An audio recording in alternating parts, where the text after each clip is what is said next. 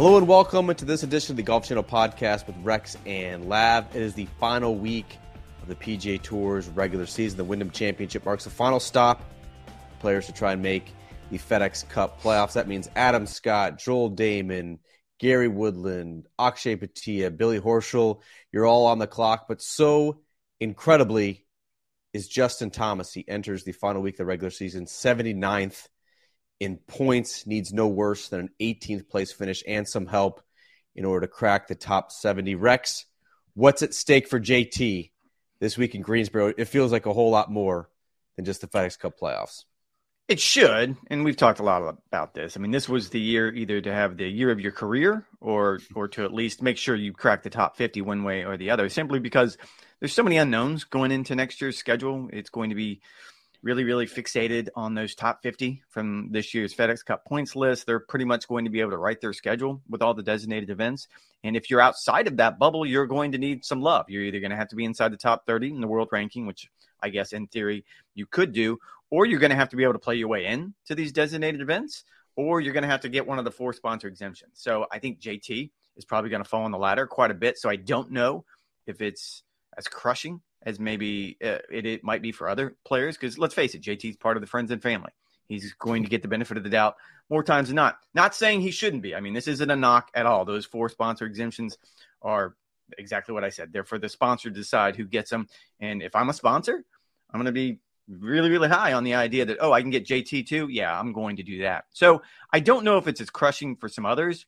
I think Adam Scott was the player I talked about last week because he likes to play a really, really specific schedule. He doesn't want to play more than 15 or 16 events. And so if he can't find a way to play his way into the playoffs and suddenly crack that top 50, I think his sort of life, at least professionally, changes a lot more than JT's, but it is important. Yeah, I mean, this is such an anomaly for Justin Thomas when you look at the the course of his career. I mean, he's typically booked his ticket to East Lake by like no later than early March like almost every single year. He is he is routinely among the top ten, even when he has a down year. Even in a down year, he still wins the Players Championship, or even a down year, he still wins the PGA Championship. And so, yeah, like he's if if he does not crack the top seventy, obviously, if he would not crack the top fifty, if he doesn't get in any of those other ways by either winning in the fall or getting sort of these mini swings that you're going to get um, in the early 2024, or even if he finishes among the top 30 uh, in the world ranking at the end of this year, like he's still going to get one of those four spots. Now they are going to dry up quickly, right? Like it's it's four spots. Let's say Tiger wants to play Riviera, there goes another spot. JT gets a spot. Uh, maybe you have a hot shot college kid uh, who's absolutely tearing it up that you want to give a spot to. Maybe it's a it's a past champion who wouldn't already be there. Those four spots will dry up quickly. Uh, but Justin Thomas, if you're uh, one of his PGA Tour peers, uh, you're certainly not going to. you're certainly going to be wishing him well trying to get in there. What are you What are you holding up there? This is this uh, is a visual medium, and no one can see that. Uh, it is a visual medium, and uh, I don't know how I could have printed it out better. My printer prints out in pink ink for some reason. But uh, what it is, and we can get back to the to the regular season and the points list and everything because that's a very important conversation. But I was taken yesterday that you did some of the best work I think you've done, maybe since Maybe oh, yeah. since you've been at, at, Golf Channel, I would argue. An award winning writer. He has an Emmy. It's right behind him on the shelf. You can see it. He's clearly accomplished things in his career, but you can't see it. So I'm actually going to post it on Twitter just in case people want to go check it out. Uh, or I'm sorry, post it on X. X. I yeah, I guess that's the word. Throw it up. Throw it up. X. X, uh, X and is this is a list of, and, and the subject line is Memphis itinerary. And there's no jokes. There's no smiley faces. There's no emojis. There's no gifts whatsoever. This goes straight. Ain't nothing funny about barbecue, Rex ain't nothing funny about barbecue and this goes straight to business. And i, I just i don't want to i'm not going to go through the entire list because we can do it next week when i'm actually in memphis at the first playoff event. But you start on tuesday which by the way i am getting there tuesday. Germantown commissary that, that's fine. Combo platter with brisket. All right so you're going to hold my hand and walk me through it. Wednesday cozy corner closes at 8 p.m because i think you're very cognizant of the idea that i do have a day job that there's a reason while i'm actually in memphis and then barbecue Cornish hen, which I, that one threw me. Uh, rib tips, not sure what that is either. Brisket and barbecue spaghetti, all of that sounds delicious. You, and then you keep going Thursday, Friday, Saturday, Sunday. Sunday night, the place Gus's Fried Chicken, which I have gone to before, which is very good. Uh, open till 10 p.m., which I appreciate that because I will be working late on Sunday night. And then you did a, a OLI, what I call an OLI. You didn't know what that was. Uh, honorable no. mention Rendezvous, I probably won't be doing that. A and R Hot Links, uh, I might do that. And then Payne's, Payne's chopped pork sandwich. Yep. Mm. That's uh, but I, I did want to point that out. That's some of your best work. That, that, the reason the reason why I had to do this because you went to Memphis last year after I did the uh, most epic boondoggle of all time in 2021. I gained eight pounds uh, after wow. going to Memphis for a week, hit every single hot spot uh, that I wanted to go to. I don't think I had ribs again for like six months uh, after I went to Memphis. So I did it. I did it absolutely balls to the wall uh, two years ago. Last year, I'm not sure what you were thinking. You, I think you went to the commissary, and then you had a couple, a couple like lazy nights. You got, you got Went sidetracked. to Gus's. No, Uh, we went to didn't- Gus's. Datris and I went to Gus's at the super. But it's a, it's a, it's a, it's a six day trip. You really have to maximize. I mean, trust me, Memphis in summertime, you're you're gonna want to you want to you're gonna want to go to these restaurants and then head back to your hotel. And so we, I I I, I went through painstaking detail in making this itinerary, trying to mix up the flow of meats. You don't want to have ribs, you know, three consecutive nights. So I tried to mix that. Uh, I was very cognizant, as you mentioned, of the hours of operation. Some of these places are so popular they will sell out, uh, and so I tried to, to to make the ones that potentially could sell out early in the week when you would have earlier days, and then the Gus's Fried Chickens of the world uh, that are open till ten or eleven. Uh, you're able to to go on the weekend uh, when you have a little bit more of a, of a buffer. I, I'm actually shook. I, I I had this written out in an iPhone note. Like I shouldn't have had to go through my credit card statement. I shouldn't have had What to happened? go through through the hours. I have no idea. I'm looking at my iPhone notes now. I have like I, I've I've kept track of the gains I've made when I was working out, offset smokers I'm targeting, what I'm trying to do for Christmas Day, The uh, gain. lunch and dinner. Wait, how do you um, track your gains? I'm curious. this. How do you track your gains? Oh, obviously, obviously, you would use like a you use like a little ruler, like a little bendable ruler. You you put it on your chest, you put it on your arms. Oh, so you're not your doing legs. like more reps, more weight. Like you're No, no, actually no. physically Gains. measuring physical your, your gains. body. Yes. Oh man. All. Hashtag G A N G I A. G I I I N Z gains. Yep. Very good. But like I have everything on. I have my neighbors' names when I first moved in, so I don't forget them. But somehow I have lost. Somehow I have lost my Memphis itinerary, and so I had, I had no Um, problem going through it yesterday for an hour. Uh, it was a good exercise for me. I'm certainly going to be putting putting Memphis back uh, on my to do list or to cover list, I guess it would be uh, over the next couple years. Uh, how how how steadfast do you think you will be in in following this? Uh, I don't think I'm going to do every night, but I'll I'll knock off more nights this time around. Like, uh, and again, Germantown Commissary, that one's pretty easy. That's close to the hotel. That's that's coming from the golf course. I think all all of the crew that'll be with us. I think uh, Todd will be with us. Andrew will be there, so we'll all jump in on that one. I'm probably not going to hit all six, which is going to disappoint you, and you can lecture me about that next week. But uh, I'll, I'll get to most of them. I appreciate your hard work. I'm not going to let it go for nothing. Barbecue shop must hit. Cozy Uh, corner must hit. Commissary must hit. Well, Those- that one's easy. Have- and I did have to do Gus's last year, so yes, I'll do better this year than I did last year because I know how disappointed you are. But to get back to uh, what really matters, and I do find it interesting if you look at last week and this week's tour event. And I've spoken with the tournament director at the Wyndham Championship, Mark Brazil, about this. He has effectively become a de facto playoff event because of what you end up with. This might be. We haven't seen the world rankings yet for the projections for this week's, but this might be the best field he's gotten in a decade because of those things that we just talked about how important it is to not just make it into the playoffs but you actually want to give yourself some sort of cushion so you can crack that top 50 because next year that's going to be a huge deciding factor Uh, and yes, I think it goes back to the point that I've I've been making for years now, and it's finally kind of coming to fruition. The fact that fewer cards means more drama, which means a better product. Like I think 125 PGA Tour cards is too many, and so now having the top 70 cutoff for the playoffs is is a good move. I don't know what the right number of PGA Tour members is, Rex. I think 70 is probably too few if you're looking at literally card cold, card holding PGA Tour players. I think well it's not 70 That- is too many. it's still 125 but the way they've they've structured the system for yeah for Yeah. for for playoff for playoff purposes cutting that top 70 and so like if you did not have if you had a, a decent but not good or great season like you're, you're not going to make it and you look at the players who are outside the top 70 right now you look at the number of top 10 finishes they have had om- like by and large almost across the board it is one, two, or three top 10 finishes throughout the PGA Tour season, playing 20, anywhere from 25 to, to 28 times, right? Like as, as just a general rule of thumb. That's not great. That's not great playing, and those players should not be rewarded for what is basically a mediocre campaign. And so I like this move by the PGA Tour to get to the top 70. I think it makes the final few weeks of the regular season better. I think it's more interesting when you have kind of these big name, high profile players, whether it's JT, Billy Horschel, Gary Woodland, uh, trying to to get into the playoffs now.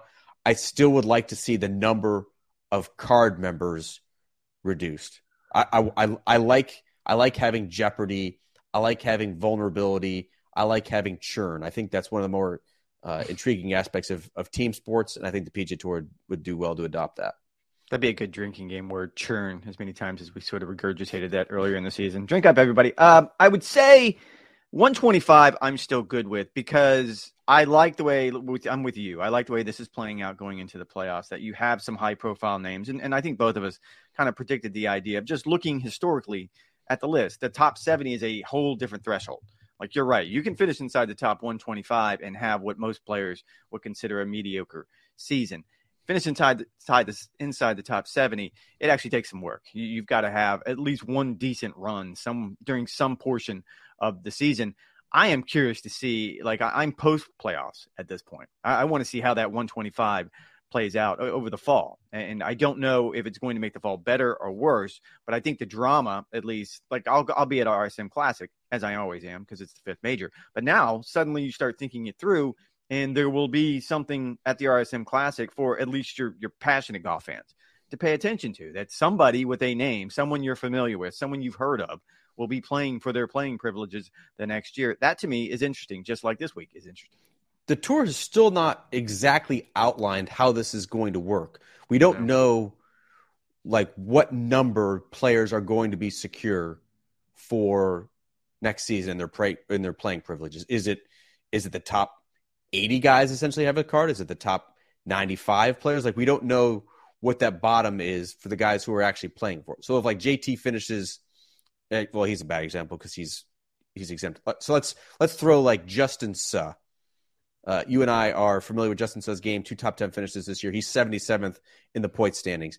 Does he need to play four times in the fall to make sure he maintains that position? If he doesn't play at all, how far is he going to drop? What does that mean for his priority ranking? Could he lose it altogether? Does he not need to play at all? Like the, I think the tour has done a poor job of of outlining exactly what the fall means for these guys. Uh, the tour is probably really busy right now with other stuff, but I do I, I, do kind of agree with you. they might be preoccupied right now with other things. I don't know if we're going to talk about those on this podcast. But uh, to your point, I remember before the world changed, it seemed like in the middle of the summer, that 92 was sort of the magic number. So let's say Justin finishes 92nd, which he won't. But let, us say he does. That's sort of the cutoff of where they felt mathematically this player would possibly drop out of the top 125 if they either one don't play at all in the fall or do if they do play in the fall and don't do anything. Let's say they play five times and miss five cuts, they might as well have not played. So anything from 92 inward. So if you're 70th or 71st or you just didn't finish outside the playoffs, I think that person will still easily maintain their tour card. Like they're not going to fall outside the top 125. Where it will be complicated is the events they get into. Like now, all of a sudden, you're starting to look at the priority list, which is sort of that inside baseball thing that you and I will talk about from time to time, where some of these events are very, very important because of what they do and what they don't do. No, by all means, walk in in the middle. Nope, there he is. Yeah, good, good seeing you my middle son grabbing my putter. Thanks. right in the middle of the podcast. Didn't even stop. Looked at me and just kept coming. Good stuff. There's a sign on the door that said "Do not enter." Live. That, says yes, live. says says recording and mm, just illuminated means. illuminated on the Come sign. on in. Uh, sure. But no, I, I, think that will be interesting because we're sort of seeing a microcosm of that right now. We're seeing JT play. What is this? Five weeks in a row for him? Four weeks in a row? Something along those lines. He Scottish, played Scottish, British, 3M, Wyndham, four in a row. Potentially it'll be four in a row. Five or six if he, does. If he keeps it rolling. Yeah. And it shows you how important it is. I mean, a player of that caliber, as we just addressed, like, okay, he's having a bad season, but he's also going to be taken care of at least next year, at least in the short term. And yet he has still decided that, man, I still have to do something about this. And I, I think it's funny that in, in this goes back, I, I, forget what year he did it, where he held up his phone and he had like all of the, all of his, uh, uh, all of his, his goals. Uh, uh, goals for the year. How many do you think he, those are still on there? do you think he's completely just thrown that phone into the ocean? Like I'm a lot of X's. A lot, yeah, of, lot, lot of X's did not accomplish this year. Uh, JT can, although I mean, with a win this year, uh, he's back exactly where he wants to be, uh, rocketing up the standings, bucketed for East Lake, and etc. I think fewer tour cars, more churn, less emphasis on the past champion status, sure. new blood, consequences for a down year. All those are good moves for the PGA Tour. Rex, you did mention the memo that was leaked last week by Commissioner Jay Monahan, which said a couple of things. I think most newsworthy is the fact that Tour is going to be against the proposed rollback. Not a huge surprise, of course, given uh, players' endorsement potential and the need for Jay Monahan to secure to secure a win of any sort uh, among his constituents. But they also said uh, two things. They're they're making basically committees of committees to look into a player benefit program, which would essentially make players uh, whole for staying loyal to the PGA Tour, as well as a player discipline discipline program that would outline the pathway back for LIV players. Now that caught the eye of Phil Mickelson, who popped off on Twitter for the first time in a couple of weeks after his poor performance at the Open Championship and said that the player discipline program would be a quote colossal waste of time and that no LIV player wants to come back. Do you see any truth in that, Rex? No, I mean just last week at the Open Championship, I think Patrick Reed sort of talked about this that he is one probably one of the few players that would gladly play not just a full time LIV schedule, but a full time PGA Tour schedule. He also talked about keeping his card on the DP World Tour. I mean, this guy wants to play 30, 35 uh, events a year. I thought he wanted to be home with his family. Uh, well, we can. That that's a whole different conversation. I, I think what I'm, uh, and, and, probably litigious one. So I'm going to go ahead and steer clear of that one. Hmm, please keep me out of that. Keep, keep my name out of your mouth on that one. Um, I'm going to say, and and I think I've said this before. I don't like my ally when it comes to Phil, simply because I don't, I don't feel like he's going to be on the right side of history. As as much as we try in the media to point out that, oh, a lot of the things that have happened on the PGA Tour over the last two years, Phil has been pushing for this for the last five years or 10 years or whatever the case may be. And a lot of this is 100% true. My fear with Phil is he's doing it out of, he's doing it from a very, very selfish place. Yes, and, and he's he's he's become one of the most duplicitous characters in yes. the history of golf. Why, why are we taking this guy at face value?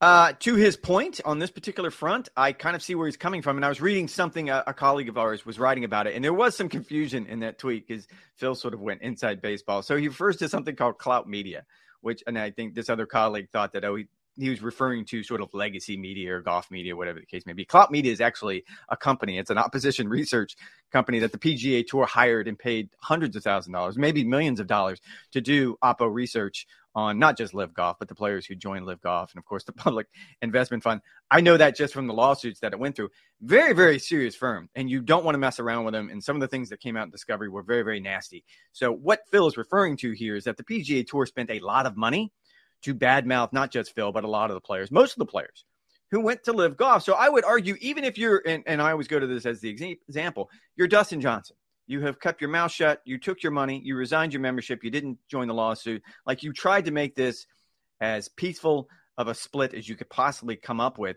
Even if you're Dustin Johnson, there is the looming idea of this is what the tour did to me.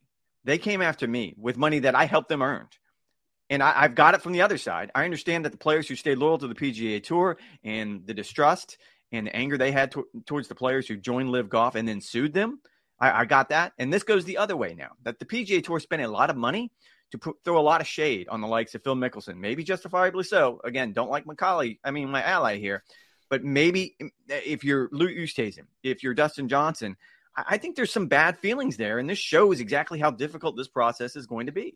Where have we seen that Oppo research like even surface? There hasn't been there hasn't been commercials bad mouthing Phil, DJ Brooks, Bryson, and the like. There hasn't been any reports to media that, that have right. been trickled out. I mean, I, I think by and large, those of us in the content business are making our own decisions. We have our own biases. We have our own assumptions. We have our own feelings about the players who defected for LIV, either because of our own personal beliefs or what the players have literally said. Like Patrick Reed literally said that he wants to play less golf in going to LIV. Now, we have ample evidence to suggest that that is not necessarily true. Dustin Johnson gave his reasons. Brooks Koepka gave his reasons. Like You can criticize those all you want, but I haven't seen like where where has this hundreds of thousands of dollars, this millions of dollars in Oppo research? Where is that? Even, where has that even appeared?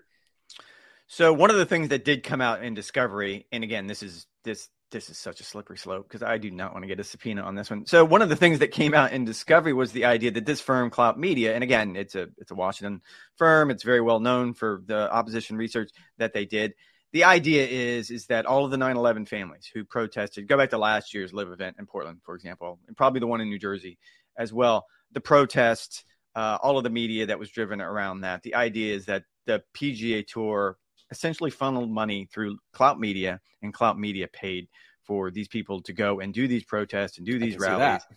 And that that's what this was about. Did they go out and name Phil Mickelson as a bad person or someone who was on the wrong side of history, whatever the case may be? No, they did it in a much more subtle way. But again, this goes back to the idea. I I've gotten the same answer from a lot of LIV players. And but it's a lot of LIV players of a certain age, let's say. Like if you're Phil Mickelson, why would you ever want to come back to the PGA Tour. Number one, you're clearly angry. You, you clearly don't like what they did to you, at least what you in your perceived you, idea. You're also going to be a pariah.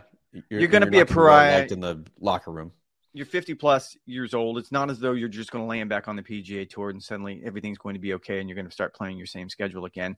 And there are others in that category. Lee Westwood is probably another example of why come back, why pay if there's going to be some sort of penalty, which you would imagine there was for those, there will be for those players who come back. Why sit out? Why serve some sort of, I don't know, suspension, which is another conversation. It makes no sense. You've gotten paid. You clearly got a lot of money for joining LIV Golf. You probably enjoy your lifestyle right now. It makes no sense to them. Now, Taylor Gooch probably has a different idea. So I don't think Phil's speaking for the collective, but he's certainly speaking for himself. And I think it's also important to point out too, Rex, like that has been the public narrative. Like these guys are not openly saying, "Yeah, I wish I could come back to the PGA Tour." Like they're not reckless enough to to to to hit out publicly against the league that has given them seven, eight, nine figure signing bonuses to essentially play non OWGR sanctioned events. Like it's it's a pretty uh, sweet gravy train that they've that they've hopped aboard. Now Brooks Koepka, Bryson DeChambeau, they've said there's events on the PGA Tour that they miss. Uh, I think there's probably dozens of LIV players who feel the same way. Whether they're actually willing to go through the reapplication process for membership, serving any penalties, uh, serving any punishments that the tour doles out, uh, I think is an entirely different matter. What the, the the part that Phil though appears to be missing to me is that this all hinges on the future of LIV golf. If if LIV folds, the players are going to have no choice but to reintegrate themselves in the tour landscape. Otherwise, they're just going to be disappearing into the competitive abyss. Now, would there be as harsh of a penalty? Perhaps if if LIV folds, I think that kind of remains to be seen. But if these guys, particularly those who are in their 20s, like early 20s, I think of Joaquin Niemann is a perfect example. He has a lot of runway ahead of him competitively. He could play for another 20 years. He would have no choice to yeah. put to play on the PGA Tour. Is he happy right now on LIV playing with his teammates? Yes. Making a lot of money? Yes. I'm, I'm sure he is. Uh, but I also think um, if if if given the choice, I think he would jump back to the PGA Tour and see just how good he can get competitively as well. Yeah, I think it depends on how this plays out, and there's still so many uncertainties. You pointed out, you, like it's funny. A lot of people went to the MLR and the the PGA Tour statement against the proposed rule uh, on rolling back the golf ball. Of course, they were. I haven't spoken with one tour player who was for that rule. Maybe Rory would be the only one, and even that seemed lukewarm at best. So, of course, like the tour's not going against the players on this one. They've got enough issues as we just addressed. So that one, that one was the easy one. The, probably the two that stood out to me was one, the J- Jason Gore promotion. And, and I'll give him credit. Like that's inspired to, for two reasons. One, everyone likes Jason.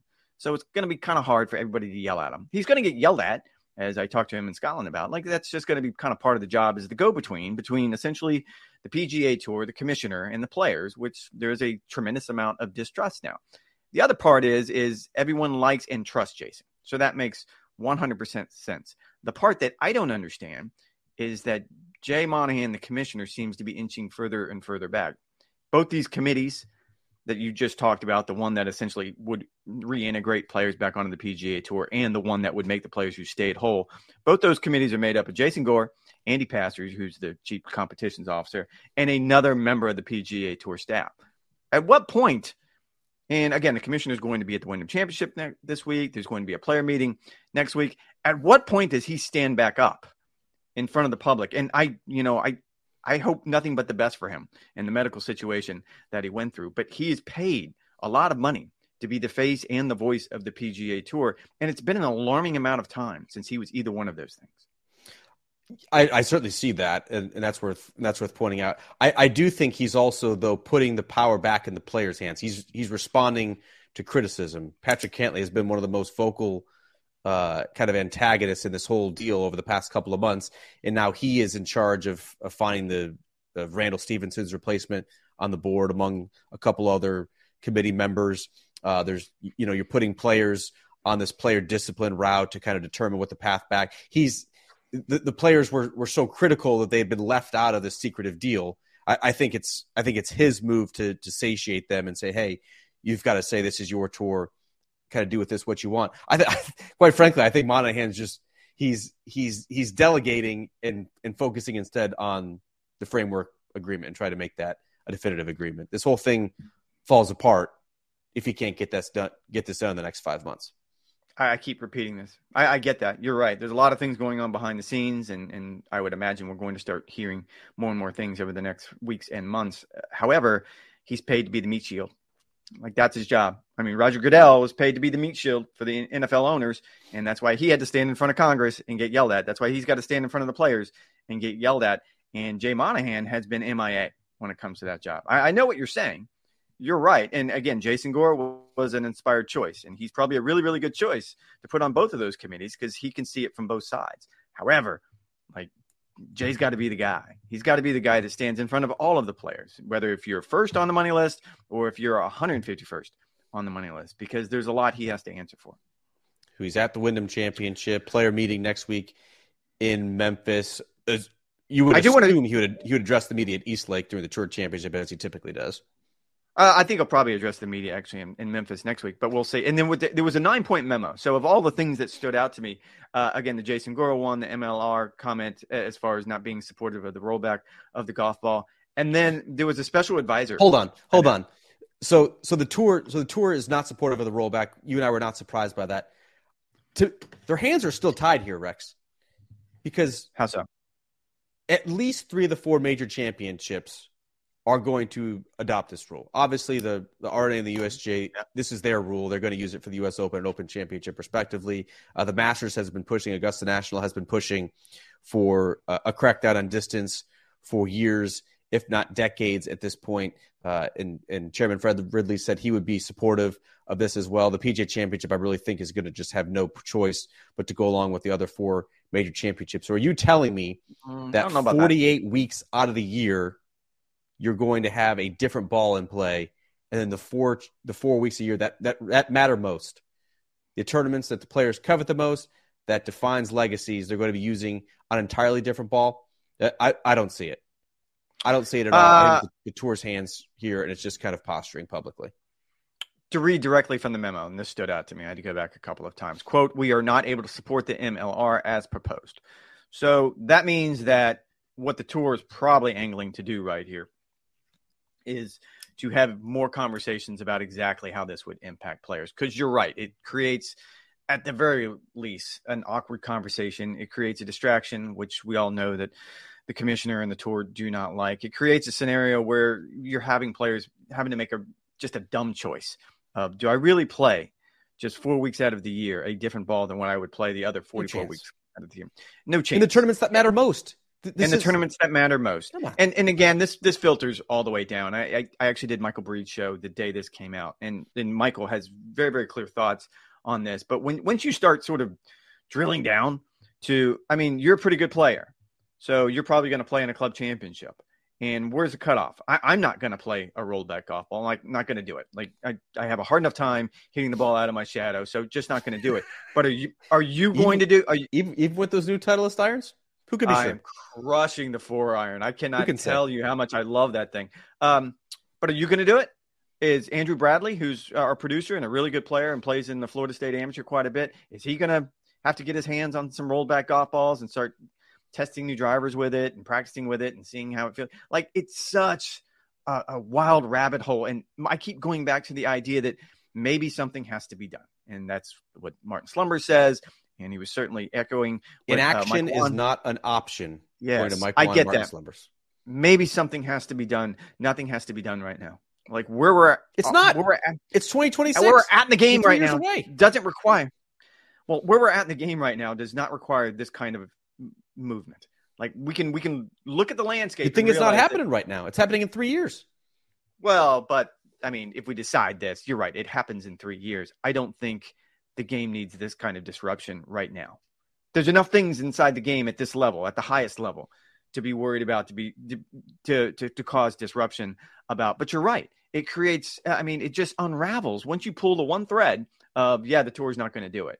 Well, it sounds very simple. And again, commissioner was doing what his players told him to, but man, it it just it's such a dark, dark road to go down. Are you saying there's only room for one existential crisis uh, in yes. golf at the moment, not not two? Uh, I'm I'm I'm okay with it. Uh, I think some of the shot value on the PGA Tour has been reduced. There is zero evidence that entertainment on the PGA Tour is directly tied to distance. I'm not sure why they've equated that.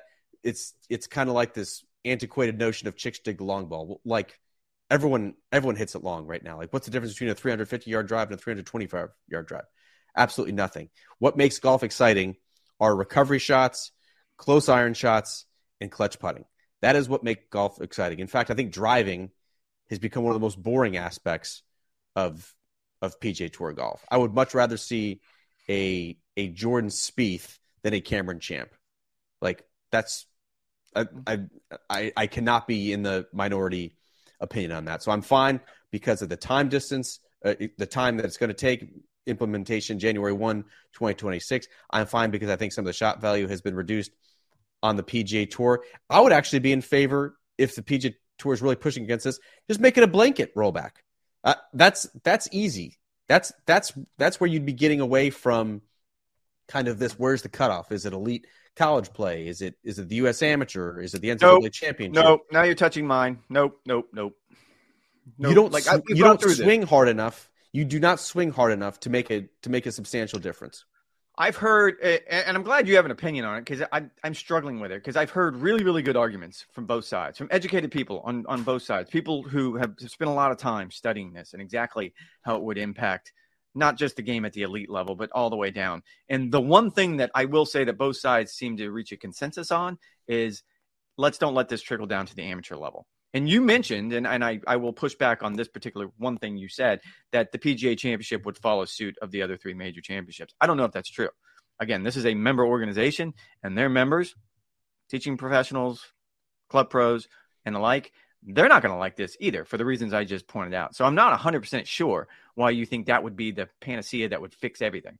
I mean, Seth Waugh was definitely the the the least supportive of the four major championship organizations when he met with the press and answered that very question. I think if he wants to keep the major, if he wants to keep his PGA championship aligned, and he clearly has a high opinion of what the PGA represents in the broader golf landscape, I don't think he has any choice but to fall in line with the rollback and make it a pure and true competition, which is what the USGA and R&A are proposing with with their rollback. I, I, I see what you mean, Rex, that that trickling down to the amateur level is is dangerous, just move up a tee. Like every golf course you play has five tees. You should you should not be playing the the second tee or the one like closest to the tips. Like move up a tee. You're 56 years old. Uh, if you hit, I, am not playing driver, the one second. Trust me, I'm not doing that anyway. I don't know who you've been playing with. Do you think that's what I do? You think I march back to the tips? No, you've like, mistaken me for someone else. If you have a 240 yard drive, if that's your max drive, you would now be hitting at 230. Who cares? That's I one do. club. I do, I, and I think Why? like on this one, you're on this one, you. It's so much easier. Like it's so much easier if it's like, just across the board. Like listen, listen to what both sides have said. The one thing they don't want is to touch the amateur game. So they're trying to figure out. It's this is all about elite players. This has been sort of the quote unquote fixation for years now. So they don't want to touch what I do. They don't want to touch what you do. for a good reason because we're at a point in the game right now after COVID where you're trying to maintain that growth that we all enjoyed during the pandemic. If you suddenly give a roadblock, if you give them a reason not to want to play golf, that's bad for the game. So I think everybody involved agrees we're not going to do that. But one of the most idealistic aspects of the game is that I can play the exact same equipment as Rory McIlroy and see how I, I don't. stand up. You keep saying that. I don't. Like, trust me. I mean, I, you're not going to play the exact same equipment as Rory. But we're probably in the minority because we're so close to the game. But if you if you talk to family members like, oh, Rory's playing that driver, I, I should I should give I should give that award. Uh, Rory's got the TaylorMade ball, I should go play that one. Spieth's playing the Tellus irons. I wonder if I can hit those ones. Like that's that's part of the appeal the broader appeal of golf is that there is not a separate set of rules for the elite professional and the amateur golfer. And so where it's going to get muddy where they're having this bifurcation is where do you where do you draw the line? Is it elite amateur competition? Is it club championships? Whatever. And so just get rid of it. Just just have a blanket rollback. It would be it would be, I think, short term pain for long term gain, and we won't even think about it in five years' time. Like it's just mm. it would just be accepted that you're going to hit your driver eight yards shorter. It's not that big a deal. It really isn't. To to main uh, to maintain kind of the purity of the competition and make the PGA Tour more interesting. You should uh, you should do a column on that. I like to see how that would play out. Uh, yeah, that would definitely get me ratioed uh, on the social streets. Rex, what's on the grill this week? Uh, well, I'll go back to what was on the grill last week, and you and I both did an experiment and it didn't turn out well. I think they were called Big Mac tacos. Is that what they Big Mac called? tacos? Yep. You basically do a tortilla shell, uh, a smash burger on the tortilla shell, uh, season it up, cook it on the Blackstone uh, flat top, whatever you may have, and then you whip up basically like a thousand isle thousand thousand island dressing, which yeah. is like what which a Big Mac has. Which was really good, by the way. I actually like dressing. The sauce good. was the the sauce was the only thing I liked. So that did not go well for anyone who was here for a lot of different reasons. We had a friend that came over look, this was so bad. I, I, couldn't apologize enough. And she doesn't eat meat; she's a vegan, so she had brought like a, a vegetable That's patty. Or, well, uh, no, no, it's not. Like I can't even blame it on her uh, because she's so sweet. I love her to death. And like I cooked her, like hers was fine, and I accidentally gave her the wrong one. And you have oh, no, no idea. She oh yeah, broke out in hives. Uh, no, no, she was really cool about it. Uh, bunkmate was not so cool about it. Like she was glaring at me all night to the point that I kept asking my friend, "Is she still staring at me?" Yep, she's still staring. She's I mean, angry. vegan vegans can have it, like nothing nothing bad happens. Their their throat doesn't close fine. up. Their no, no, no, their, femur, their femur doesn't snap in half. Like they'll they'll be they'll be okay. They but I, I felt not so to. Uh, yes, but I, I, so I felt terrible, and uh, and it trust me the the the vegetable patty was no better than the, the actual meat when it came to this. So last night I did steak, and since we, we don't have a sponsor for the podcast, hashtag please give us a sponsor for Sales the podcast. Team, where you at? And and we really want a grilling sponsor. I've decided at Can't the end of every every podcast. I'm going to do a visual medium and just point out something that I have somewhere around my uh, outdoor kitchen that I like. So this is actually a buddy of mine's. Uh, I think I've showed you this before. So oh, his sure. name is his name is David Havens, and he did this like a coffee rub for steak. And I did uh, we did steak last night on the. Um, is that an expletive? On the pit, on the pit barrel. We're gonna have to uh, censor this. Uh, it is not. Is it? Oh, it certainly says F yeah. Oh yeah, it did. Yeah, no doubt. We're going to have to censor that. Yeah, we're going to have to clip that one. Anyway, it's post. it's so good. Please, yes, please put that in post. But it's so good. I used it last night uh, on on the pit barrel, and then I used the Blackstone for uh, just like whatever I had in the refrigerator, which is the best part of the Blackstone. Like it was just chopped up potatoes and onions and some vegetables and all kinds of stuff. I feel like you have to be careful with coffee rub, do you not? Because it can it can burn real quick. Um, well, that's why I did use the pit barrel because it's not a high heat. Hmm. That makes sense. Yeah, like if you're if you're doing a thick doing a thick cut, throw the coffee rub on there, keep it away from the heat source. Uh, you should be perfectly okay. I've gotten to the point now where I just use salt on my steaks. I'll do a little dry brine beforehand, make sure the salt's penetrating all the way through the steak. So, so basically, season it three to four hours ahead of time.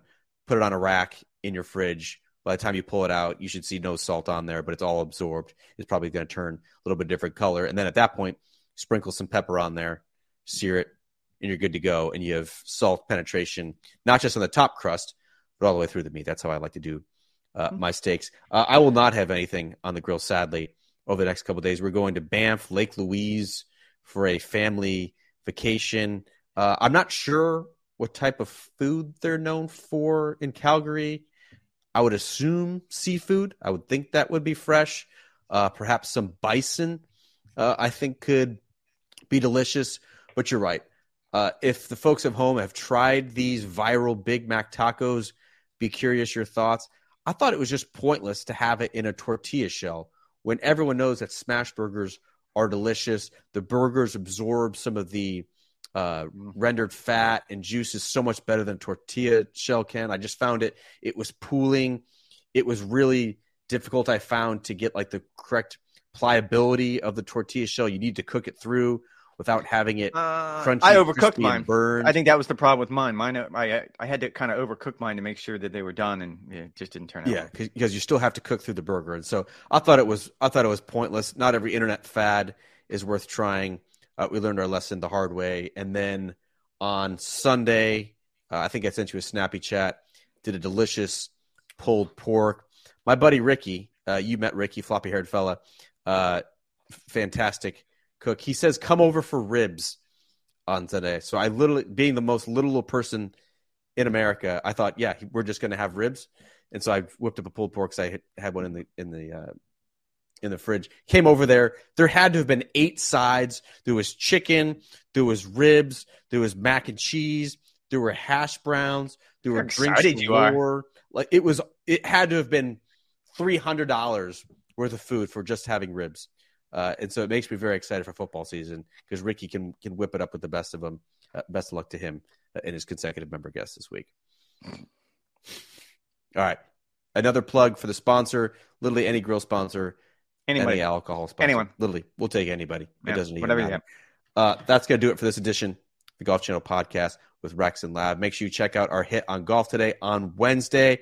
We'll be giving our favorite moments from the PGA Tour's regular season. We'll be back next week. Rex will be live in Memphis. Who knows by that point if he'll already uh, indulged in barbecue or whether he's going to be following my itinerary to a T. That's going to do it for this edition. Talk to you next week. Rex live in Memphis, one of the barbecue capitals of the country. Shout out to Bunkmate Lav. Hope you're okay.